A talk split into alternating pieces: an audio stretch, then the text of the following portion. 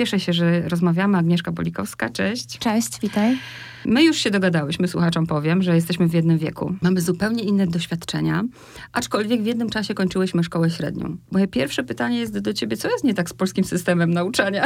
Mm. Że moje pokolenie, bo dzisiaj młodzi jakoś tak świetnie się posługują. Wiesz co, i tak i nie, zaczynając od końca, że młodzi dzisiaj się świetnie y, posługują językiem obcym, językami obcymi, bo też doświadczyłam tego, że takie było moje założenie po powrocie, długim pobycie w Stanach, po dziesięcioletnim pobycie na, na uczelni amerykańskiej. Wydawało mi się, że jak wrócę do Polski i otworzę, stworzę ten swój projekt Językodajnie, to będą trafiali do mnie właśnie ludzie z naszego pokolenia, czyli tam 35 plus, 40, 50, 60. I tak jest ciągle, natomiast pojawiają się też dwudziestolatkowie, więc no, nie mówię tutaj o nastolatkach, bo ta metoda w ogóle jest skierowana do dorosłych, ale myślę sobie, że rzeczywiście to się nie zaczyna tylko w naszym pokoleniu, tylko że to jest efekt y, jakiegoś y, systemowego podejścia, o którym teraz będziemy przez chwilę rozmawiały, które rzeczywiście jest nastawione na to, żeby mówić o błędach, wytykać te błędy. Błędy są traktowane jako porażka i coś, co należy zwalczać, coś negatywnego, podczas gdy rzeczywiście mm, w przypadku języka, żeby móc wejść w niego głębiej, odważyć się mówić, robić ciekawe rzeczy w tym języku, y, trzeba w ogóle zmienić to nastawienie. Błąd jest niezbędnym elementem tego procesu. I to się wydaje teraz, jak sobie o tym mówimy, takie mm, banalne stwierdzenie, mm. ale to jest w ogóle klucz, klucz tego całego podejścia, tak? Czyli edukacja, która piętnuje błąd, która wytyka błąd, która karze, która podkreśla czerwonym długopisem, zakreśla i tam pięć błędów to masz ocenę w dół, czy tam dwie oceny w dół. To jest w ogóle nie ten kierunek w przypadku e, przełamywania barier językowych. To powinno być wręcz na odwrót. W szkole uczymy się tych poprawnych konstrukcji. Przypomina mi się to pierwsze doświadczenie, prawda? I would like to buy, prawda? A w Anglii nikt tak nie powie. Nikt tak nie powie. Jak mówisz I would like to buy, to patrzą na ciebie. Mówią mm -hmm. skrótami. To tak. dlaczego u nas się uczy tak? To jest ogromne pytanie. To jest, bo rzeczywiście można by tutaj długo o tym rozmawiać, ale mm, rzeczywiście te podręczniki, z których my korzystamy, one, taki model tego podręcznika powstawał wiele dziesiątek lat temu i one one się w, w swym zrębie nie zmieniły. I troszeczkę odstają od tego, do czego my teraz języka potrzebujemy w większości, tak? Czyli my teraz już tego, jak sobie porównamy te podręczniki sprzed 40 lat i takie podejście 40, 30 czy tam 20, języka uczyło się troszeczkę pro forma, bo i tak wiadomo było, że raczej go nie wykorzystamy, albo go wykorzystamy w jakichś takich sytuacjach właśnie troszkę sztucznych, akademicko-szkolnych. No teraz my wszyscy mamy możliwość podróżowania, jak nie my, to przyjeżdżają do nas ludzie. Co chwila na ulicy możemy być zaczepieni w każdej miejscowości, nie tylko w dużych miastach, przez obcokrajowca. I jak nie osobiście, to przez jakąś tam telekonferencję, czy też słuchamy, my jesteśmy, mamy na Netflixie i mamy możliwość odsłuchiwania sobie różnych stacji radiowych za darmo, tak?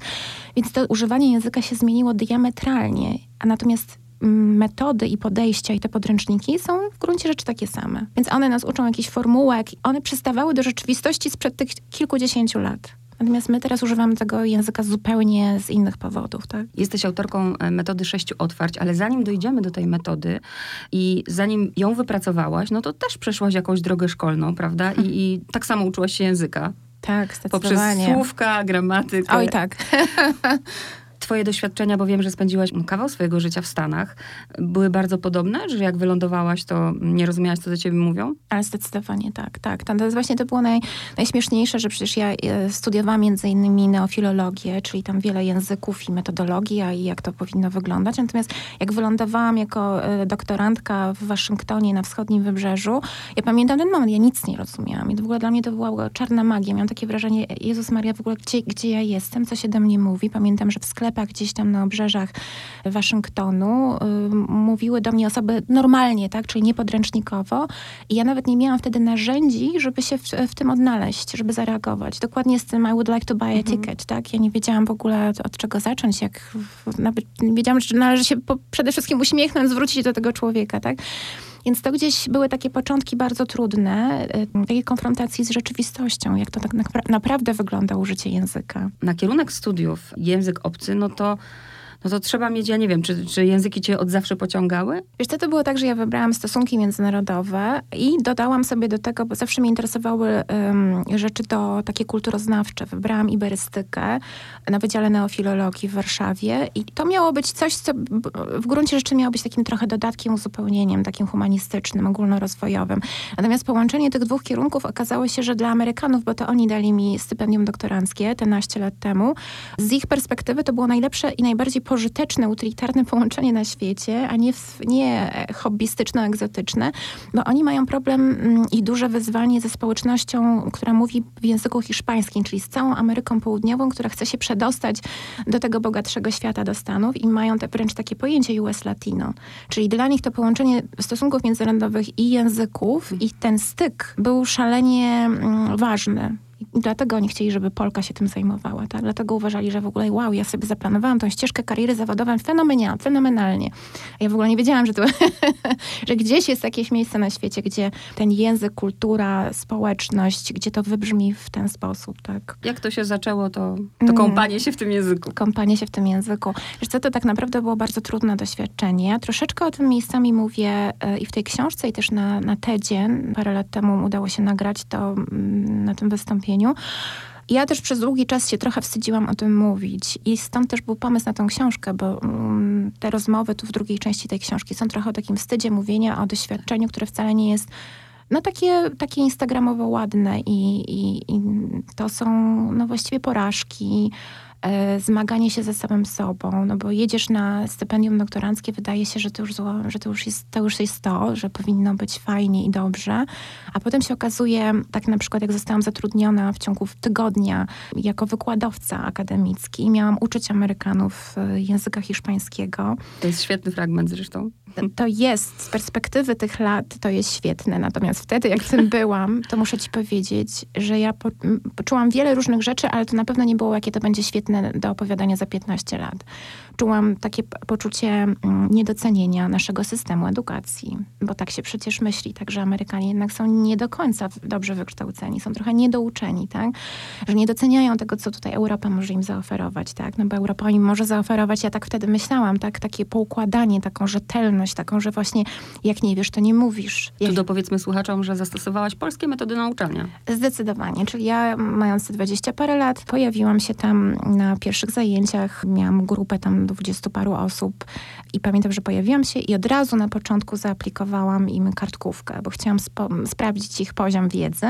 I oni wtedy po podchodzili do tego tak, że to może jakiś ciekawy eksperyment edukacyjny, może ta Polka tutaj po prostu jakieś robi badania, y, że na pewno zaraz to jakoś fajnie skomentuje i okaże się, że, że będzie już normalnie. A ja miałam takie przekonanie, no jak to? No to są właśnie te najlepsze metody. Najpierw trzeba sprawdzić poziom, zaznaczyć swój autorytet, potem jak zebrałam te kartkówki, to pamiętam, że miny im kompletnie zrzedły, bo ja jeszcze zaczęłam wypisywać na tablicy słówka i gramatykę.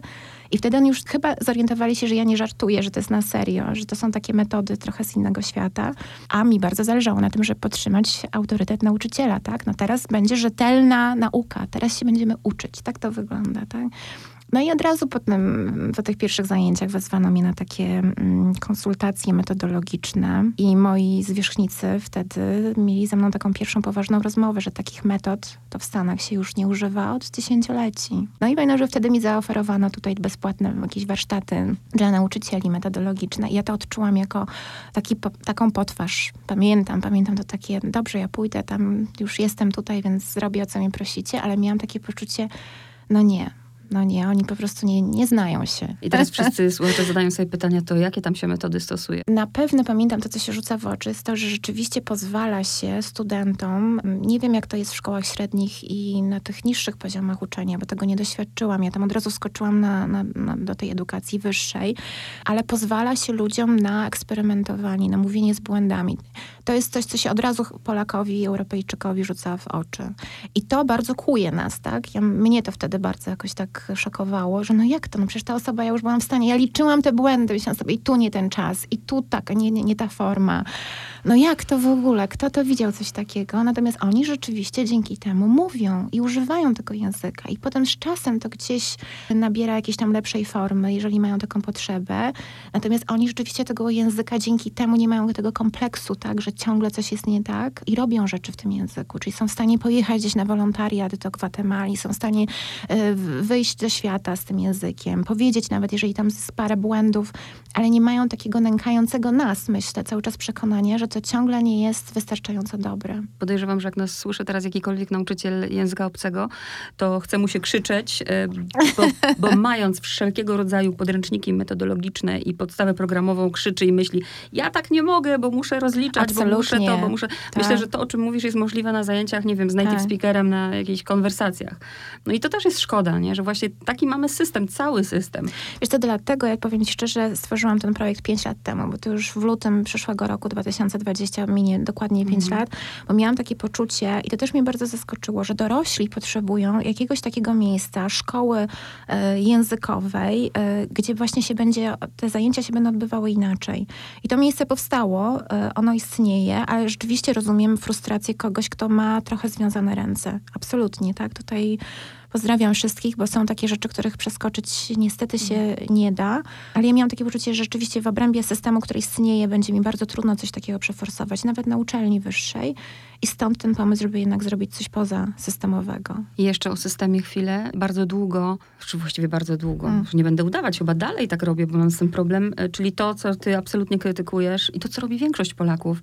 Mianowicie tłumaczę sobie w głowie z polskiego mm. wiernie na angielski. Tak. Dopiero wtedy mówi. Jesteśmy też wychowani, przynajmniej to moje pokolenie, nasze pokolenie. Nie odzywaj się, jak, jak nie powiesz dobrze, prawda? Musisz tak. być perfekcyjna. Mówiłam o tych młodych ludziach, bo ty mówisz, że do ciebie też przychodzą młodzi, ale wśród młodych, których wśród których ja się obracam, to właśnie widzę taką większą odwagę, taki luz, którego zazdroszczę, bo gdzieś mam w głowie okay. właśnie lepiej sieć cicho, jak masz się skompromitować. Na takiej zasadzie mało tego, jakie przekonania siedzą w naszych głowach. Tak, oczywiście, że tak. Dlaczego książka teraz, skoro 5 lat już metoda istnieje? Wiesz co, w ogóle ta książka to jest 20 parę lat doświadczeń. To już rzeczywiście ujawnia mój wiek w sposób brutalny, ale y, to jest właściwie to jest efekt różnych przemyśleń, doświadczeń z całego życia, a język odajnie rzeczywiście to jest ostatnie 5 lat. Książka powstawała w ogóle trzy lata. Wiesz, ja nie jestem takim szybkim pisarzem. To było tak, że ja zaczynałam ją pisać, potem mi się wydawało, że to są jakieś oczywiste rzeczy. E, szczególnie, że ten styl pierwszej części jest taki bardzo amerykański, uproszczony, tak? Tak książek chyba w Polsce się do końca jeszcze nie pisze, natomiast mm, e, na amerykańskiej uczelni tak książki wręcz trzeba pisać, tak? Czyli wszystko jedno, czy jesteś fizykiem jądrowym, czy jesteś biologiem, czy jesteś humanistą. Jest takie przekonanie, że jeżeli potrafisz coś prosto powiedzieć, to znaczy, że rzeczywiście to rozumiesz. I Podajesz przykład swojego doktoratu z 600 tak. stron 130. Dokładnie, tak. Więc ja się tego tam nauczyłam, tę książkę pisałam w takim stylu i miałam takie poczucie, że można szybko coś napisać, ale, ale pytanie po co, tak? Ja chciałam, żeby to naprawdę służyło komuś, żeby ktoś, kto nie ma zielonego pojęcia o tym, o metodologiach, o y, funkcjonowaniu języka, nie, nie czytał Chomskiego, y, nie, nie chce tego w ogóle nawet rozkminiać, żeby on się w tym też odnalazł, mm -hmm. tak? Żeby to było po coś. I ja zaczynałam pisać tę książkę i myślałam sobie, nie, no są jakieś oczywiste rzeczy, po czym znowu odbywały się jakieś tam zajęcia, przychodziły grupy i ludzie, okazywało się, że te treści, które się w książce znalazły, powtarzane gdzieś tam, okazało się, że były bardzo pomocne. I za każdym razem ja wtedy wracałam, powiedziałam, dobrze, ja te książki nie piszę dla siebie, ona nie ma mm, pokazać, jaką ja jestem mądrą doktor Bolikowską, tylko ona jest dla takich, takich właśnie osób. Więc to były takie trochę taka przygoda, tak? Za każdym razem, jak zaczynałam, wydawało mi się, nie, nie, nie, nie, to, to chyba nie, nie warto, a potem się okazywało, że jednak warto i to jest potrzebne. Więc to trochę trwało, spisywanie tego wszystkiego. Ciekawe doświadczenie. I teraz nadszedł ten moment, bo pewnie już ci, którzy nas słuchają, czekają na to od samego początku. Powiedzcie nam, co to jest metoda sześciu otwarć.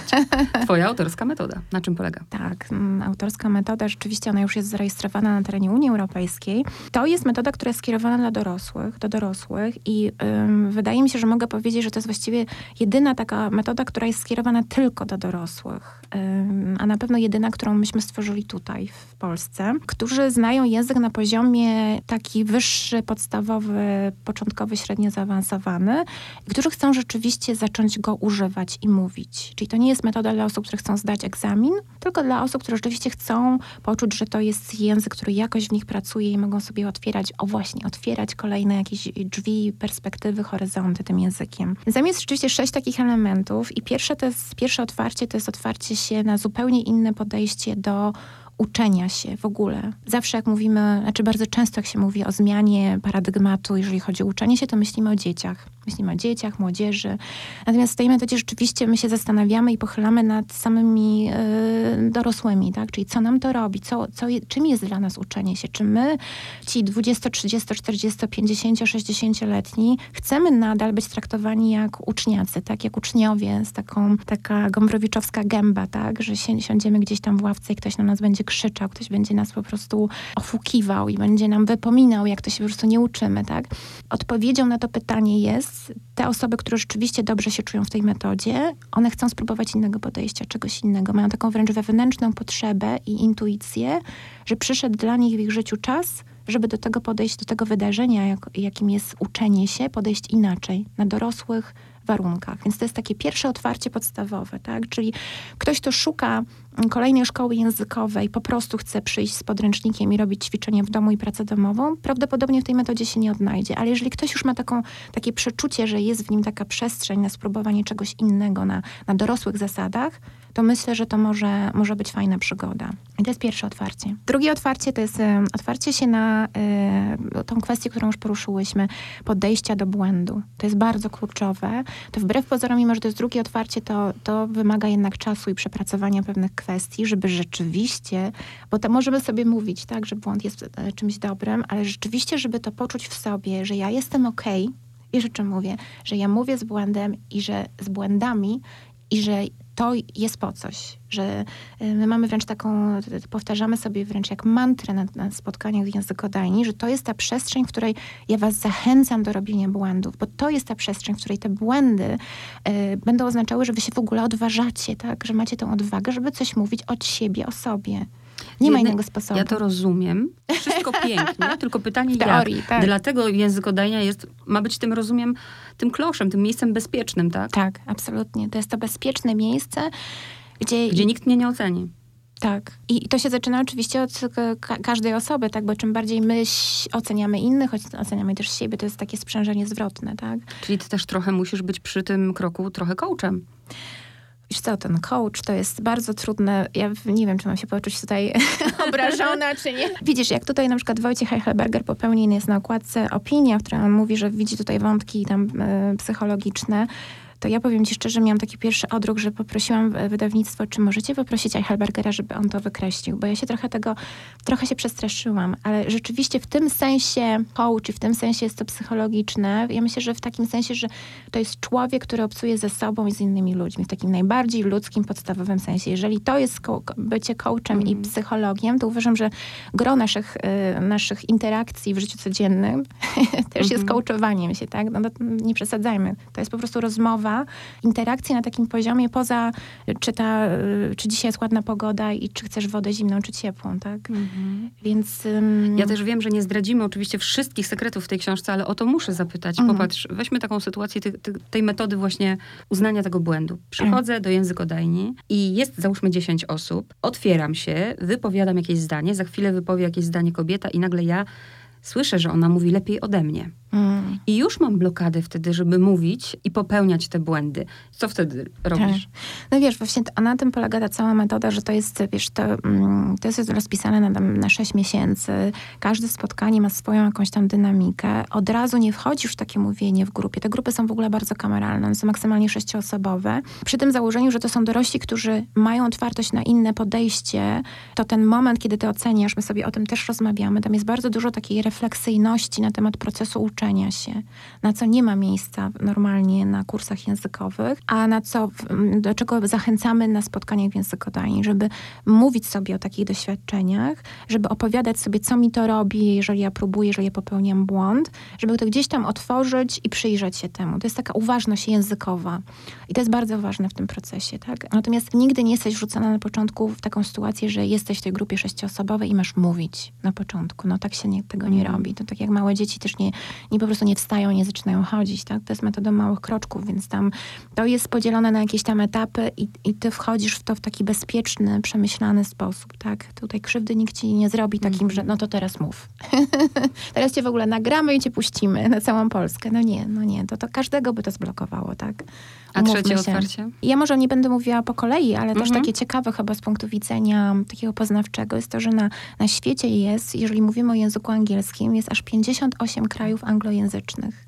Yy, anglojęzycznych w tym sensie, że mm, język angielski jest tam językiem, przynajmniej jednym z języków urzędowych. To strasznie zmienia podejście yy, do tego całego wydarzenia, jakim jest nauka języka. No bo to już nie chodzi tylko o to, czy mamy wybór pomiędzy brytyjskim akcentem czy amerykańskim, tylko mamy też, wiadomo, Kanadę, Australii, ale też mamy Indię. Połowa krajów y, afrykańskich używa języka angielskiego i ma wpisany w konstytucję jako jeden z języków urzędowych język angielski.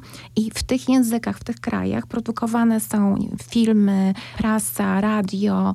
To nie są kopie amerykańskich programów czy brytyjskich, tak? Oni, oni też aktywnie biorą udział w używaniu tego języka w ich lokalnej wersji, więc są właściwie twórcami też tego języka. To bardzo jakby zmienia podejście, więc rozmowa w ogóle o akcencie, tak jak powiedziałaś, że ja mam jakiś akcent. Każdy ma jakiś akcent. Rozumiesz o to? Ale ty masz dobry.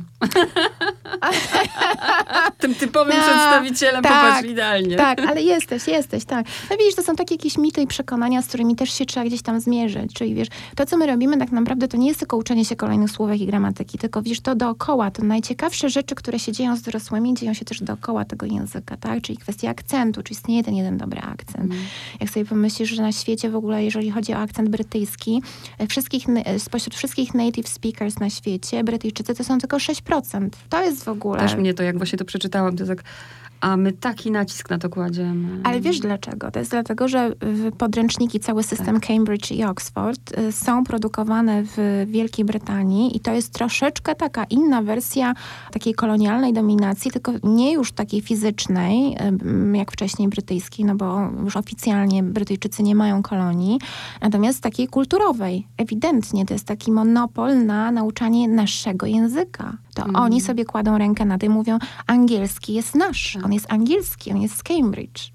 Tymczasem to jest nieprawda. Więc e, spojrzenie tylko na to, tak? Ja tutaj nie, nie będę y, wprowadzała rewolucji w państwa y, postrzeganie, natomiast zwrócenie uwagi, ale spójrzmy na to, co tutaj się dzieje, tak? Czy rzeczywiście to, co się, ten podręcznik z Cambridge odpowiada rzeczywistości, w jakiej funkcjonuje angielski dzisiaj, tak? W tych 58 krajach na całym mm. świecie, plus jeszcze ludzie, dla których to jest drugi język, którzy się, to może być Węgier, to może być Rumun, to może być Francuz i Włoch i Polak, którzy tego języka języka używają aktywnie w różnych celach zawodowych, prywatnych. Mogą pisać, mogą blogować, mogą robić różne rzeczy. Więc to już w ogóle zmienia perspektywę. Tak? Dlaczego powiedziałam o tym coachu? Bo też w książce znajdą y, Państwo pytania.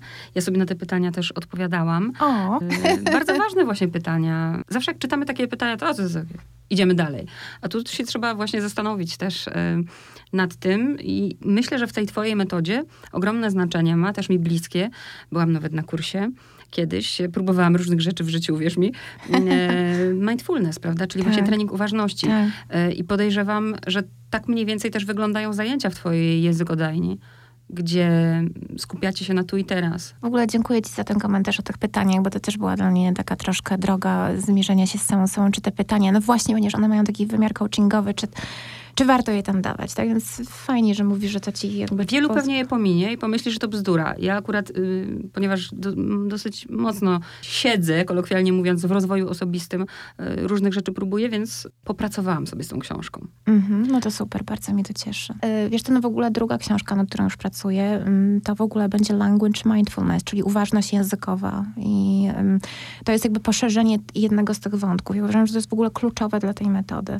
Czyli takie spojrzenie na język nie tylko na system słówek spiętych gramatyką, czyli na jakiś taki zamknięty, wręcz matematyczno-logiczny system, który da się zamknąć w podręczniku, w słowniku, da się opisać w jakiejś gramatyce i już, i to jest język, tylko że to tak naprawdę to, to, jest, to jest początek, to jest takie ziarno, które potem obrasta kwestiami kulturowymi. Ja nie mówię tylko o książkach, o kulturze wysokiej, tylko właśnie o ko kodach kulturowych, o tym, jak to funkcjonuje w danej rzeczywistości.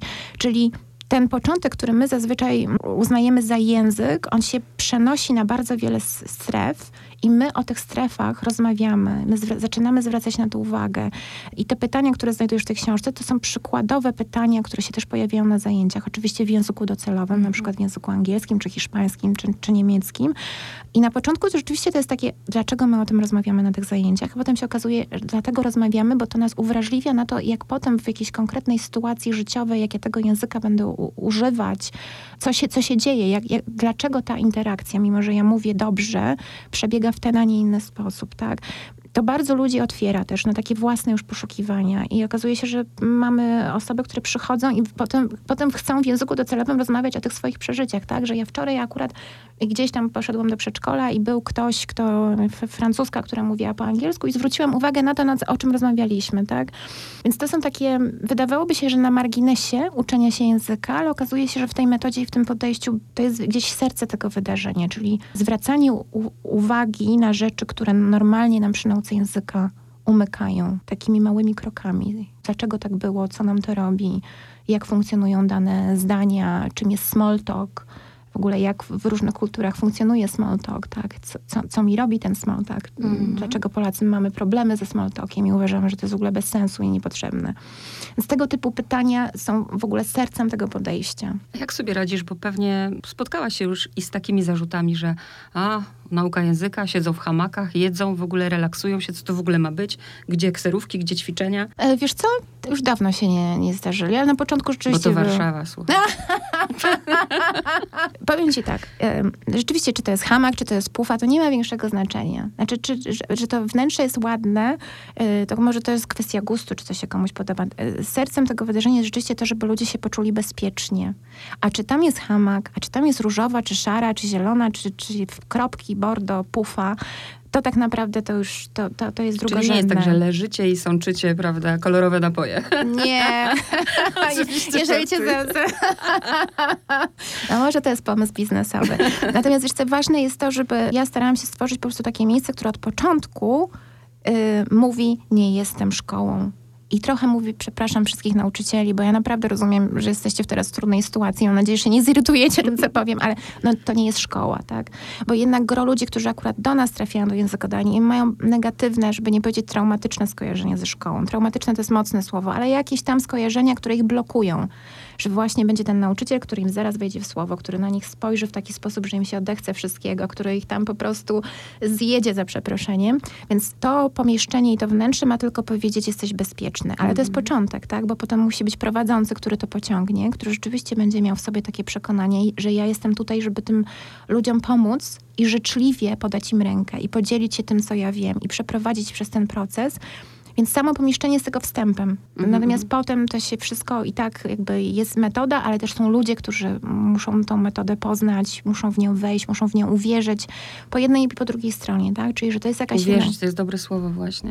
Bo jak ktoś z góry założy, że się tak nie nauczy języka, no to... No to nie ma niczego. Mhm. Jeżeli w ogóle z góry coś zakładamy, tak? Że to jest nie dla nas, to w ogóle w to nie idźmy, tak? I to są te przekonania nie mam talentu językowego, nigdy nie będę mówić dobrze po angielsku. Tak. I, I jak to przełamać? Jak tak. to jest tak głęboko siedzi w człowieku? Tak. Na to też masz sposób? Oh, wiesz co, no ja nie jestem cudotwórcą. wiesz, to są takie rzeczy, z którymi ja tą książkę napisałam, bo ja też tych rzeczy doświadczyłam. Y, ja wiesz, studiując y, y, języki chociażby na iberystyce, to było też tak, że ja naprawdę miałam przekonanie w pewnym momencie, że ja to talentu językowego nie mam, bo każde, każda moja wypowiedź po hiszpańsku, mając te 19-20 lat na studiach, była przerywana wielokrotnie. I odechciewa się. Po prostu myślę, że każdemu by się odechciało i ile razy myśmy mieli taką sytuację, że zaczynamy coś mówić, a ktoś nam po prostu się wcina i mówi, że tutaj źle, tutaj tak. Jakby nie było ważne w ogóle to, co chcemy powiedzieć, to jest w ogóle, okazuje się, że jest nieważne, tylko ta forma. No i takie podejście może rzeczywiście nas bardzo um, utwierdzić w jakimś takim przekonaniu, że nie mamy talentu językowego. Ja się temu przyglądam i proponuję taką konstrukcję, nie mówmy o talencie językowym takim, jakim mają dzieci, tam dwu, trzy, czteroletnie, tylko myślmy o talencie językowym jako czymś, co dorośli w mniejszym lub większym stopniu mogą mieć, jak się temu przyjrzą, ile mamy nagromadzonych przez lata umiejętności, wypracowanych strategii komunikacyjnych.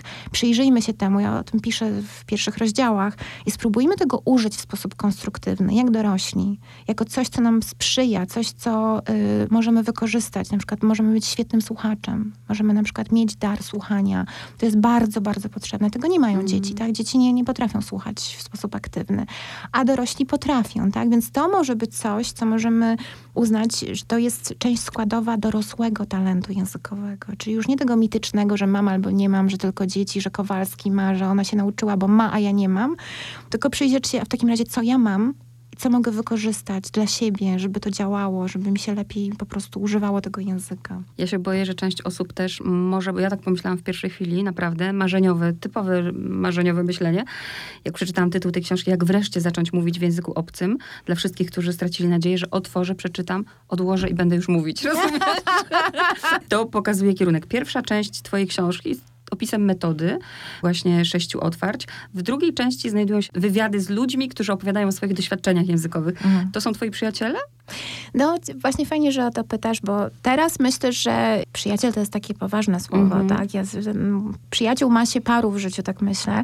Natomiast rzeczywiście po tylu godzinach rozmów e, z nimi, ja mam wrażenie, że jesteśmy gdzieś tam sobie blisko. Natomiast czasami były osoby, których nie znałam wcześniej, albo znałam gdzieś tam słyszenie, że istnieją. Natomiast myśmy bardzo wiele, te rozmowy to jest trochę wierzchołek góry lodowej, bo wcześniej było bardzo wiele rozmów przygotowawczych, bo ja chciałam, żeby w tych rozmowach wybrzmiało coś, czego się nie mówi przy pierwszej rozmowie, przy pierwszym wywiadzie z kimś, kogo nie znamy, albo bardzo rzadko to gdzieś tam wybrzmiewa. Czyli żeby ci ludzie się otworzyli i powiedzieli, że im też było trudno. A to są czasami znani pisarze, mm -hmm. dziennikarze. Więc ja chciałam, żeby ci ludzie mieli na tyle zaufania do mnie, żeby powiedzieli, nam wszystkim, że oni też mieli z tym problemy, żeby to wybrzmiało. Bo często jest tak, że przychodzą ludzie do językodajni i ja to czuję, że oni im się wydaje, że oni są jedyni, że, że nikt na świecie, że tylko oni przegapili ten moment w swoim rozwoju językowym i osobistym, że każdy śmiga w tym języku obcym, a że oni jakoś coś im tam nie wyszło. I ta książka też między innymi powstała po to, żebyśmy w tej drugiej, po przeczytaniu tej drugiej części, żeby był taki, nie wiem, czy miałaś taki, taki był planowany efekt tego takiej ulgi, poczucia jakiejś takiej wspólnoty, że to jest po prostu ludzkie. Tak. I na, jeśli ona mogła, mam na tak. myśli dziennikarkę, tak. prawda? I tak było, no to może ja też mam szansę. Chociaż od razu druga myśl. No tak, ale ta szansa była 20 lat temu. ale zobacz, ale jak oni mówią, na przykład Jarek Szulski, tak, ja uwielbiam po prostu, jest najkrótszy wywiad, ta rozmowa w tej książce, a jak on cudownie po prostu się przyznaje do tego, że gdzieś tam się bał, że gdzieś tam się chował z, z kasetą, jeszcze z Walkmanem, Sojki. Dlatego to powstało, żeby to mhm. wybrzmiało. Żeby było tak, o rany, jeżeli on tak miał, no to to jest naprawdę okej. Okay Mhm, tak, to prawda. E, poznałam osobiście e, przy okazji oczywiście książki 27 mm, śmierci Tobiego Obeda, Joanny Gierek-Onoszko. Tak. I też jak przeczytałam ten wywiad, bo akurat nie o tym rozmawiałbyśmy, to pomyślałam, że też odwaga, prawda, pojechać do Kanady i nie chcieć mieszkać wśród Polonii. Właśnie nie. Tak. Właśnie wybrać ludzi e, i zacząć od nowa. To dużo odwagi trzeba w sobie mieć jednak. Chyba tak. Ja w ogóle uwielbiam tą rozmowę. Ona jest jako ostatnia się tak. pojawia w książce, a jako jedna z pierwszych, bo ja też prowadziłam taki podcast w Storytelu I Hear You, E, I to była też zaskakująca rozmowa, bo wiesz, to było dokładnie rok temu. Był taki y, listopadowy dzień, co prawda to było już wieczorem i myśmy zaczęły wchodzić w te tematy e, mieszkania za granicą długo. E, Joasia mieszkała przez dwa lata w Kanadzie, ja przez dziesięć w Stanach i nagle nam to zaczęło wchodzić w jakieś takie bardzo ciekawe, ja nie będę zdradzała, mhm. ale dla mnie to jest bardzo ważna rozmowa. Jedna z ważniejszych w tej książce, też taka osobista. Tak. Może dlatego ja tam trochę ją na koniec zostawiam, tak się jeszcze troszkę za nią gdzieś tam chowam. Nas, mnie, a ja się chcę teraz schować za nas, nie? I podpiąć się pod słuchacza, ale mnie to interesuje, bo zawsze nam się wydaje, że tam jest lepiej. 10 lat mieszkałaś mm. w Stanach. 10 lat. To nie jest rok, dwa. I wróciłaś. I że czasami mi się wydaje, że to się nie wydarzyło. To jest właśnie ciekawe.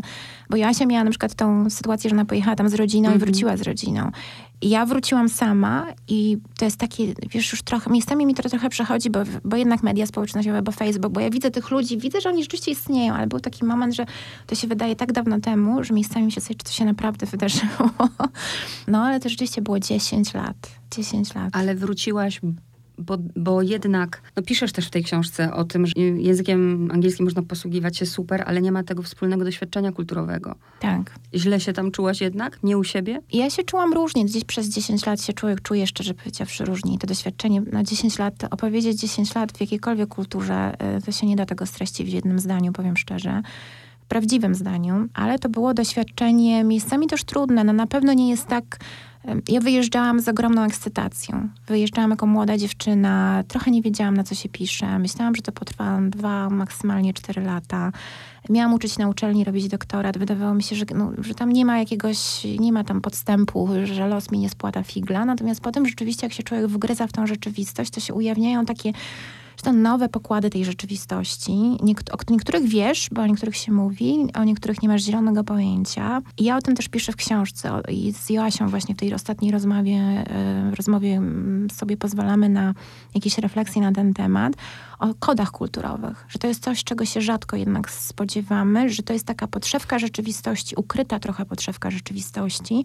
Przeczuwasz, że to nie jest tylko język, że robisz pewne rzeczy, które w twojej rzeczywistości dawały ci jakiś tam rezultat, efekt, a w tej nowej rzeczywistości coś jest jednak nie, nie tak. I nie wiesz, co to jest, nie potrafisz tego jeszcze nazwać. To jest bardzo ciekawe. No, bardzo ciekawe z perspektywy już powrotu, tak? Natomiast to jest, potrafi być frustrujące, czy takie trochę alienujące wręcz, jak jest się gdzieś tam w rzeczywistości już tak na stałe, nie na dwa tygodnie, nie na miesiąc, nie jako turysta, tylko jako ktoś, co po prostu mieszka i żyje w tym nowym świecie. Więc tak, nie, nie mam jakoś jeszcze odwagi, żeby jednym zdaniem skwitować tego całego dziesięciolecia. Nie, nie potrafię. Mm-hmm. Dużo rzeczy się wydarzało. Bo język oddajnia jest jedna w Polsce, w Warszawie. Tak, jest jedna, ale my też y, zachęcamy i przyjeżdżają do nas ludzie, którzy chcą otwierać swoje językodajnie. Mamy teraz Akademię Trenerów tej metody, więc zachęcamy wszystkich, którzy by chcieli w swoich miastach y, coś takiego zrobić, do kontaktu z nami, bo ja się bardzo chętnie tą metodą dzielę. Mhm. Mm. Ale załóżmy, że słucha nas ktoś w malutkiej miejscowości na Podkarpaciu. Przepraszam, Podkarpacie, nie wiem dlaczego wybrałam Podkarpacie. no piękne okolice. Czy na Pomorzu, gdziekolwiek. I nie mam możliwości ani finansowych, ani jakichś innych, a trochę ten język umie. Chcę pojechać, nie wiem, na wakacje i swobodnie zamówić jedzenie, zapytać o drogę. Miałabyś jakieś rady? Mhm. Wykorzystując te metody, żeby ktoś samodzielnie mógł popracować z nią. Tak, no to co mówisz, w tej książce są też te pytania. Myślę, że zada, zadanie sobie mm, takiej kwestii, znaczy to, to w ogóle przyjrzenie się temu, czym jest talent językowy. Rzeczywiście wielokrotnie my sobie powtarzamy to, że nie mamy i że to jest dla nas trudne i rzeczywiście powtarzając to sami się w tym utwierdzamy. Taka podstawowa jakby rzeczywiście prawda. Można wtedy się przyjrzeć temu, co mi dobrze wychodzi, jakie umiejętności komunikacyjne, interpersonalne, spytać, nie wiem, przyjaciół, rodziny, współpracowników, co mi wychodzi, w czym jestem dobry i, i na tym też budować, tak? Czyli nie, nie skupiać się na tym, że nie mam akcentu, bo umówmy się, y, nie każdy ma słuch muzyczny. Dorosłemu, żeby odtworzyć jakiś akcent, czy to kanadyjski, czy to y, z RPA, czy, czy jakikolwiek inny, żeby odtworzyć go wiernie, w, mając te 40-50 lat, bez słuchu muzycznego będzie trudno. I ja myślę, że to w ogóle nie ma sensu się na tym koncentrować. Lepiej się skoncentrować, gdybym miała dać komuś już taką wskazówkę, weź sobie kartkę papieru, zastanów się komunikacyjnie, co robisz fajnie. Może jesteś dobrym słuchaczem, może zadajesz fajne pytania, może potrafisz rozładować jakąś sytuację y, poczuciem humoru, może masz umiejętność wgryzania się w istotę spraw i potrafisz coś y, streścić w krótkich zdaniach. To są bardzo pomocne umiejętności w komunikacji. I powtarzanie sobie tego, czyli przestawienie tego, powtarzanie sobie, ja nie umiem tego, nie mam tego, nie potrafię, nie mam słuchu, nie mam talentu, na koncentrowanie się, wręcz wypisanie sobie gdzieś na karteczce w, w notesie, potrafię to. I teraz jak gdzieś tam pojadę, czy kogoś spotkam, to będę bazował na tym, będę zadawał więcej pytań, będę się uśmiechał, będę życzliwy, yy, będę dobrym słuchaczem. I to absolutnie skompensuje te wszystkie tak zwane braki. I ja bym na tym bazowała. To jest taka pierwsza rada bądź świadom tych swoich mocnych stron. Każdy ma swój zestaw mocnych stron. Mówimy o komunikacji, tak?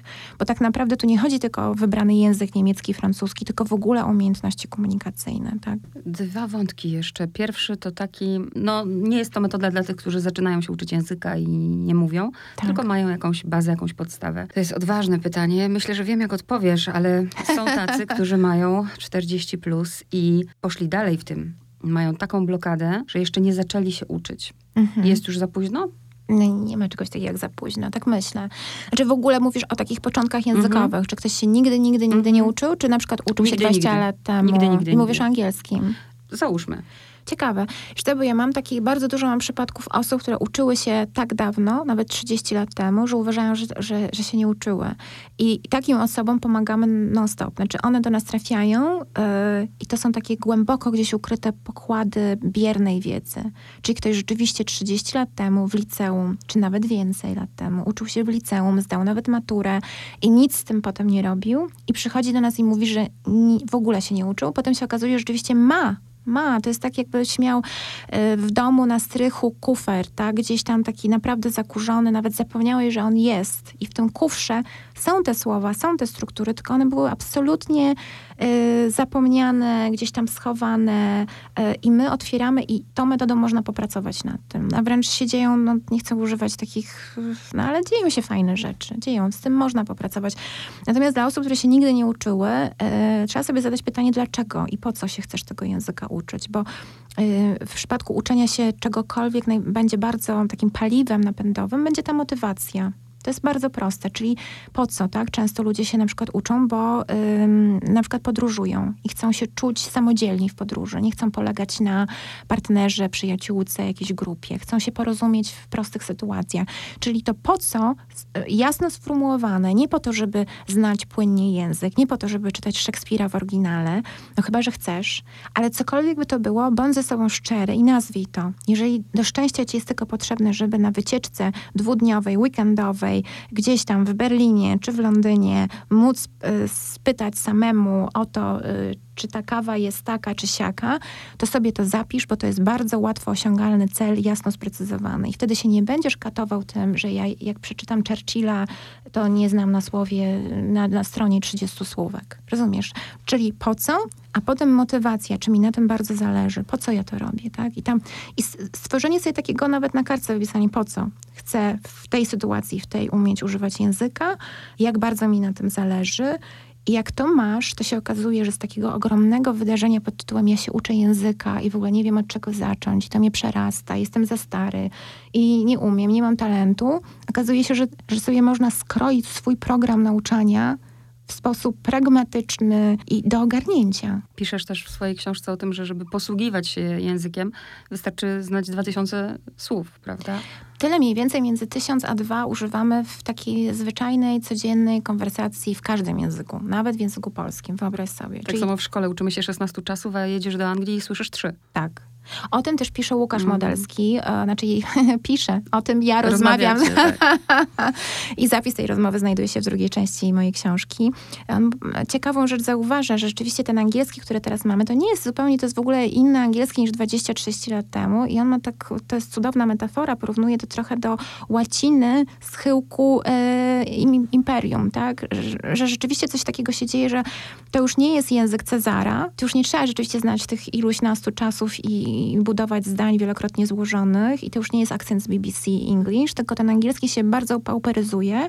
Nie będziemy teraz tego oceniać, tylko to jest trochę stwierdzenie faktów. I ja rzeczywiście też tak myślę, e, że on się upraszcza i komunikacja się wybija na pierwszy plan. To jest ważne. Czyli nie Cezar i już nie co Cezar by powiedział i jak on by tutaj perorował i, i retoryka, tylko to jest, mamy wędrówkę ludów, Trochę tak, to są bieguni Tokarczuk, tak? Mhm. My podróżujemy, spotykamy i Francuza, i Koreańczyka i to jest język narzędzie. I tu się liczą zupełnie inne umiejętności. Tylko myślę, jak motywacją rzeczywiście jest to, żeby po prostu pojechać na wakacje, poznać ludzi, to jeszcze wydaje mi się to możliwe, ale jeśli motywacją jest, że no nie wiem, chciałabym porozmawiać o książce filozoficznej już w innym języku, no to to już się robi problem. A dlaczego? Nie, widzisz, nie, właśnie tak. Ja bym się zatrzymała i pomyślała sobie, dlaczego sobie mówię, że to jest problem. To jest inny cel po prostu tak?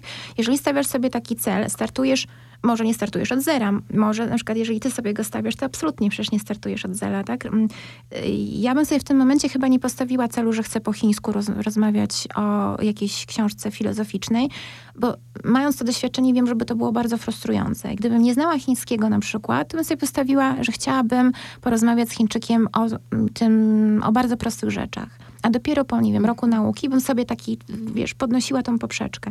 Ale jeżeli osoba, która się już trochę uczy języka, zna go na poziomie takim, powiedziałabym, prze, przełom podstawowego i średnio zaawansowany, ma ochotę porozmawiać o książce filozoficznej, to czemu nie? Rozumiesz, wstawiasz to sobie jako twój cel, dobierasz sobie środki, że chcesz, tylko widzisz, rozmowa o książce filozoficznej z, e, po angielsku to jest zupełnie co innego niż rozmowa e, z intelektualistami europejskimi w kontekście konferencji naukowej. Musisz sobie to też sprecyzować, czy ty jesteś naukowcem, który jedzie ze swoją książką i rozmawia z innymi bardzo mądrymi głowami i musisz rzeczywiście taki gest puszenia się i pawia i, i musisz w języku im pokazać, jaki ty jesteś mądry i elokwentny, to też trzeba to uszanować, to też jest ważny cel, ale środki będą ku temu rzeczywiście inne. Będziesz musiała dobierać sobie dłuższe tutaj zdania i, i pokazać, że znasz słownictwo, czy że chcesz w pociągu czy w samolocie porozmawiać z kimś szczerze, prosto o tym, czy ta książka książka ci się podoba i co ona dla ciebie znaczy. Wiesz o co chodzi? I mhm. wtedy się już nie musisz tym tak,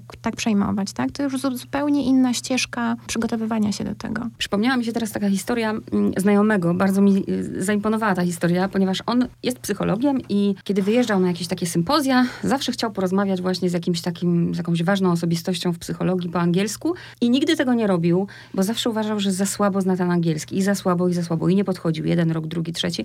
I wreszcie kiedyś ktoś mu powiedział, że tak to możesz czekać 10 lat, a mm. wystarczy zrobić to tu i teraz za pomocą tłumacza. I zrobił to i mówi, że to była najcudowniejsza rozmowa. Tłumacz wszystko tłumaczył, a porozumienie było właśnie na poziomie, prawda, wzroku, ciała mm -hmm. i tak mhm. dalej. To jest dla mnie zawsze takie budujące. Ja bym chciała, żebyś na koniec dała taką otuchę, czyli co? Kali mieć, kali być, ale mówić?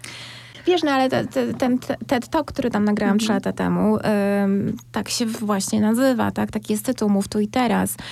I ja myślę sobie, że gdzieś jakieś przełamanie, jakieś bariery w nas rzeczywiście mm, odważ się mówić. Znaczy, zawsze można liczyć na tłumacza, tak? Ale myślę sobie, że ludzie, którzy na przykład do nas trafiają i chyba nasi słuchacze, to nie chodzi o to, żeby znaleźć sobie dobrego tłumacza. To chodzi o to, żeby móc samemu, tak? Żeby znaleźć w sobie tą odwagę, przełamać się, że to, naj, to jest największa satysfakcja, tak? Nie kiedy znowu, nie wiem, mąż, przyjaciel, chłopak, przyjaciółka, koleżanka, sąsiad ci przetłumaczy, bo wtedy znowu masz takie poczucie, kurczę, znowu, znowu się nie odważyłem. To chodzi o to, żeby w prosty sposób, ale odważy się zrobić ten pierwszy krok. Czyli to ty podchodzisz do tego znanego profesora i mu mówisz prosto, ale ty, patrząc w oczy, że podziwiasz jego pracę, że przeczytałeś wszystkie jego książki, że masz do niego pytanie, tak? I jak to zrobisz, to satysfakcja jest po prostu, to jest inny poziom, tak? To się czujesz po prostu jak ten dorosły, który to zrobił, rozumiesz? I to ci otwiera, to ci też dodaje ci tego paliwa, że chcesz więcej, że widzisz, że to jest możliwe że on w ogóle nie, on się nie koncentrował na tym, ten znany profesor, mm. tak,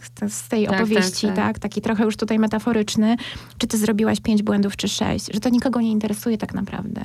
Że on chciał usłyszeć, że że jesteś jego czytelniczką, że czytasz, że, że, masz jakieś pytanie, że to się w tym wszystkim liczy. I dopóki, bo to, to ten tłumacz to jest zawsze takie spychactwo, tak? To jest właśnie takie, ja udaję, że nie słyszę, ja udaję, że właśnie ten obcokrajowiec do mnie nie mówi. A w tym całym wydarzeniu, w tej książce też o tym piszę, jednak trzeba się otworzyć, czyli wiesz, no mm -hmm. trzeba zobaczyć tego drugiego człowieka, to trzeba się troszkę chcieć z nim skonfrontować, no oczywiście temu będzie towarzyszył jakiś tam lęk i jakaś obawa na początku, ale to jest ludzkie. Więc proszę Państwa, proszę się nie bać, bo myślę, że warto. Naprawdę, jest, jest fajnie po tej drugiej stronie. Czasem jak myślę o sobie, która spotyka obcokrajowca i ktoś mówi właśnie w języku polskim łamanym, to dla mnie, ja się uśmiecham, e, nie śmieję, uśmiecham się, jest to dla mnie sympatyczne, doceniam to i warto pomyśleć, że kiedy ja tak kaleczę obcy język, ta osoba po drugiej stronie też równie ciepło i z empatią, prawda, wspiera mnie w tym.